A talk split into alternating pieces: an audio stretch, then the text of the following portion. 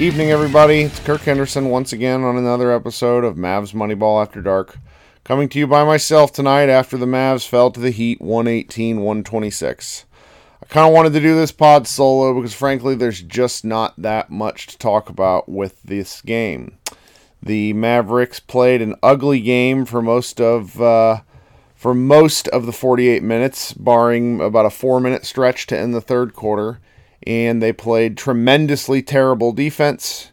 Uh, their injury concerns and, and depth issues are more or less catching up with them at this point in the year, and they simply weren't good enough to beat a very good Miami Heat uh, defense. Um, looking at some basic box scores, we have a career night from Seth Curry, 37 points on 13 of 15 from the floor. Uh, Luka Doncic had 23, uh, 10 assists, and 4 rebounds. Porzingis had 24 points and 13 rebounds, uh, and that was pretty much the highlight for the Mavericks. The bench unit only played four guys significant minutes, really three guys, because Michael Kidd Gilchrist only played uh, five minutes, and Boban was only in for seconds to uh, to end part of a uh, quarter. And the Mavericks, you know, did not look good against Miami for pretty much from the opening tip. While they were able to score in the first quarter, they had seven threes. They gave up all sorts of points in the paint to Miami. And the Heat essentially inched ahead throughout the second. And for most most of the third, it really looked like the Mavericks were stuck in the mud. Uh, they had to go to their bench unit, or um, excuse me, the Miami Heat eventually went to their bench unit and broke away from this very lengthy matchup zone, which had been bothering Dallas. And the Mavericks went on quite a run to end the third quarter up five. Then, just due to the nature of the lineup, uh, Coach Carlisle had to play, you know, Barea and uh, Delon Wright uh, with, I think it was uh, Dorian Finney Smith and Tim Hardaway Jr. And the Mavericks started the fourth quarter giving up a 13 0 run in less, uh, in just over three minutes. And, you know, looking back at the game, that was the stretch that decided it for Dallas. By the time the bench got back, or the starters all got back into the game, they were down eight, and the aforementioned porous defense was not able or really willing to stop the Miami Heat. And while the offense finally found the uh, the you know the bottom of the net, it was simply too late. And I'm really not sure how the Mavericks fix some of these defensive issues. Um, they don't have anybody who's good at one-on-one defense. Um, I would say Maxi Kleber is probably the best guy, but he's also excellent in a help capacity. Um, I know there's uh, Delon Wright has the reputation of being a good defender. He's he's really not. He's an interesting off-ball defender. He's sneaky, but on man to man, he got roasted all evening. Uh, really dumb defensive plays. Didn't look like he knew what he was doing. Just really unfortunate basketball.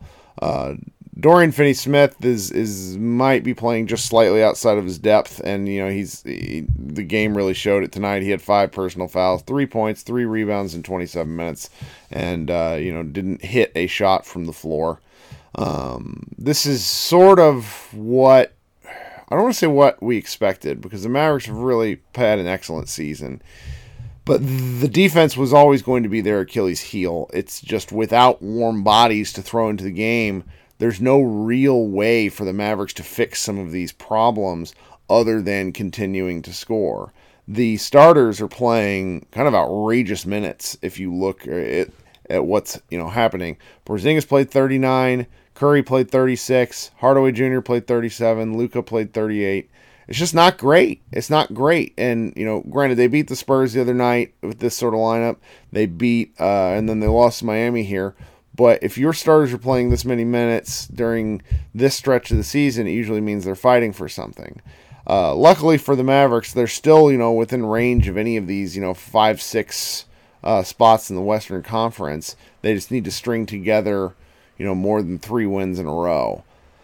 It's a pretty disappointing game, just because you get up five, you get against the team against the Heat, and to give it all away that quickly, there's just there's just no excuse for that. Uh, the offense that the Mavericks opted to run during that three minute stretch to start the fourth quarter was just it, it, was like a flashback to some of the most frustrating Barea years. I know people out there love Barea. He is an important historical figure to the Mavericks. But what's the point of having Delon Wright if we're not going to give him the ball? When JJ Barea is in the game, he dribbles the crap out of it, he drives the lane, he passes to a roll man, or he shoots the ball. That's all that he does. And that was all Dallas did when he had the ball. And those wasted possessions uh, on offense, paired with the ability to inability to stop anyone on defense, resulted in the Mavericks losing the game.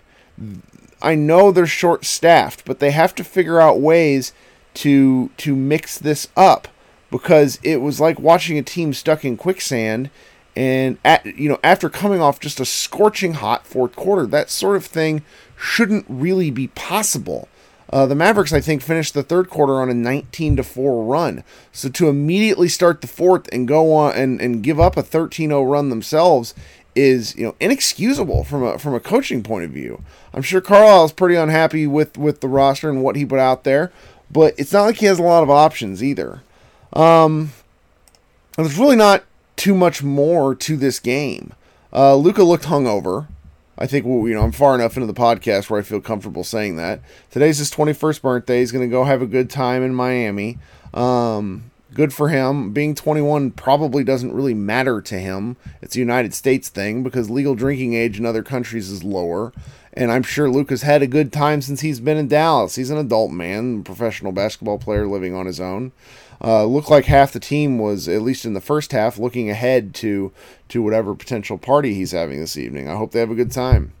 Um, this was, you know, just another in the Mavs kind of ho hum performance against better teams. It's going to be one of these, you know, another one of the games where when we look back at frustrating losses, losses the Mavericks have to hang on themselves. This is this goes in that file. Um, Dallas is a good, fun basketball team. I enjoy watching them. I really am curious as to how they get better down the road. Uh, the, the bench seems to just be missing wings. Uh, and you know maybe ball handlers willing to make a shot. Um, Jalen Brunson being out, you know I know we're all kind of hit or miss fans of him, but you know, when the option is him or Barea, I really think at this point, you know, you miss him because he's he is at least you know what you're going to see. He's a more willing to run an offense rather than play mini Luka Doncic and shooting every time. I don't really have much more, guys. It's Friday night. If you're if you're listening to this podcast, you're a pretty hardcore fan. I appreciate all your support. I know Josh does as well. Um, we'll be back Sunday. I believe they play the Timberwolves, who you know are just a constant mess. But the Mavericks can't really afford to, you know, look down at any team. They need to get all these victories. It's important at this point in the year. This has been Kirk Henderson with Mavs Moneyball After Dark. Uh, let us know how we did. Subscribe. Tell your friends. We appreciate uh, you guys listening. Everyone have a good weekend.